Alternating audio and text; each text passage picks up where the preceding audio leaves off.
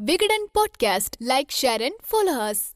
ஒவ்வொரு உயிரினத்தின் சர்வைவல் கதைகளும் பல சுவாரஸ்யங்களை கொண்டது. அதில் தேள் என்பது வேற லெவல் உலகில் மொத்தம் இரண்டாயிரம் வகையான தேள்கள் உள்ளன. அவற்றில் இருபத்தி ஐந்து வகையான தேள்கள் வீரிய விஷத்தன்மை கொண்டவை. வல்லவனுக்கு புல்லும் ஆயுதம் என்பார்கள். வில்லாதி வில்லன் தேளுக்கோ உடல்தான் ஆயுதம். தேள் ஒரு வருடம் முழுவதும் உணவில்லாமல் வாழ முடியும். அதன் படைப்பு அப்படி. ஏனென்றால் தேள் வளர்சிதை மாற்றத்தை கொண்டது. வளர்சிதை மாற்றத்தை மெதுவாக்கும் திறன் தேள்களுக்கு உள்ளது. தேள் புத்தக நுரையீரலை கொண்டிருப்பதால் அவை நாற்பத்தி எட்டு மணி நேரம் நீருக்கு அடியில் மூழ்கி உயிர் வாழ முடியும். தேளுக்கு பனிரண்டு கண்களை கொடுத்த இயற்கை அவற்றுக்கு சரியான பார்வை திறனை கொடுக்காமல் விட்டுவிட்டது. தலைப்பகுதியில் இரண்டு கண்களும் நெஞ்சு பகுதியில் ஐந்து ஜோடி கண்களும் இருக்கிறது. விளைவு இரையை அவை அதிர்வு மற்றும் வாசனையை வைத்துத்தான் கண்டுபிடித்தாக வேண்டும். தேள்கள் எந்த உயிரினத்தை இரையாக பிடித்தாலும் அவற்றை திரவ வடிவத்தில் மட்டுமே உட்கொள்ள முடியும். அதனால் பிடிக்கிற இரையை நன்கு கொறித்து திரவமாகவே உள்ளே அனுப்புகின்றன. இனப்பெருக்க நேரத்தில் ஆணுடன் பெண் இணை சேர்ந்து விடுகிறது. ஒருவித நடனம் மூலம் இனப்பெருக்க செயல் நடைபெறுகிறது. இனப்பெருக்க செயல் முடிந்ததும் ஆணுடன் இருப்பதை பெண் தேள் விரும்புவதில்லை. தேள் நேரடியாகவே உடலுக்குள் குட்டிகளை உருவாக்குகிறது. இது விவிபரிட்டி என்று அழைக்கப்படுகிறது. முட்டையிட்டு பிறகு அவை இயற்கையான முறையில் முட்டையிலிருந்து வெளியே வருகிற முறை ஓவிபரிட்டி என்று அழைக்கப்படுகிறது. எடுத்துக்காட்டு ஆமை. தேள்கள் தன்னுடைய முட்டைகளை அதன் உடலுக்குள்ளாகவே வைத்து அடை காக்கின்றன. குட்டிகள் கருவில் உருவாகி பிறகு புழுக்களாக உருமாறும் வரை அதன் உடலிலேயே இருக்கின்றன. குட்டிகளுக்கு தேவையான ஊட்டச்சத்துகள் அங்கிருந்தே அவற்றுக்கு கிடைத்து விடுகின்றன. அதனால்தான் குட்டிகள் பிறந்து வளரும் வரை தாயின் முதுகிலேயே பயணிக்கின்றன. குறிப்பிட்ட காலம் வரை குட்டிகள் தாயோடு இருக்கின்றன. பிறகு தாயிடமிருந்து பிரிந்து சென்று விடுகின்றன. தேளின் உடலில் அடிவயிற்றின் மேல் ஐந்து பகுதிகள் மேல் நோக்கி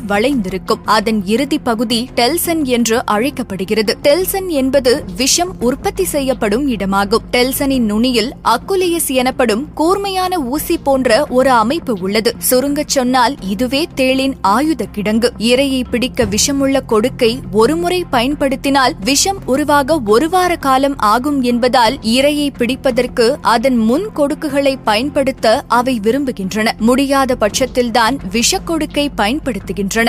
மனிதர்களை பயத்தின் காரணமாகவே தேள்கள் கொட்டுகின்றன. எல்லா தேள்களும் விஷம் கொண்டவைதான். ஆனால் சில தேள்கள் மட்டுமே உயிரிழப்புகளுக்கு காரணமாகின்றன. இதன் விஷம் நரம்பு மண்டலத்தை தாக்குவதால் மட்டுமே உயிரிழப்பு ஏற்படுகிறது. தேள் கொட்டி இறந்து போகிற எழுபத்தி ஐந்து சதவிகித இறப்புகளுக்கு இந்த தேள்தான் பொறுப்பு. தேள்களின் விஷம் சைனைடு விஷத்தை விட பல மடங்கு அதிக விஷம் கொண்டவையாக கணக்கிடப்பட்டிருக்கிறது. தேள் நெருப்பால் சூழப்பட்ட போது விஷக்கொடுக்கால் தன்னைத்தானே குத்திக்கொண்டு தற்கொலை செய்து கொள்ளும் என்று ஒரு கட்டுக்கதை இருக்கிறது. அதில் உண்மையில்லை. அவற்றின் விஷம் அறிவியல் பூர்வமாக அவற்றுக்கு எந்த விளைவுகளையும் ஏற்படுத்தாது.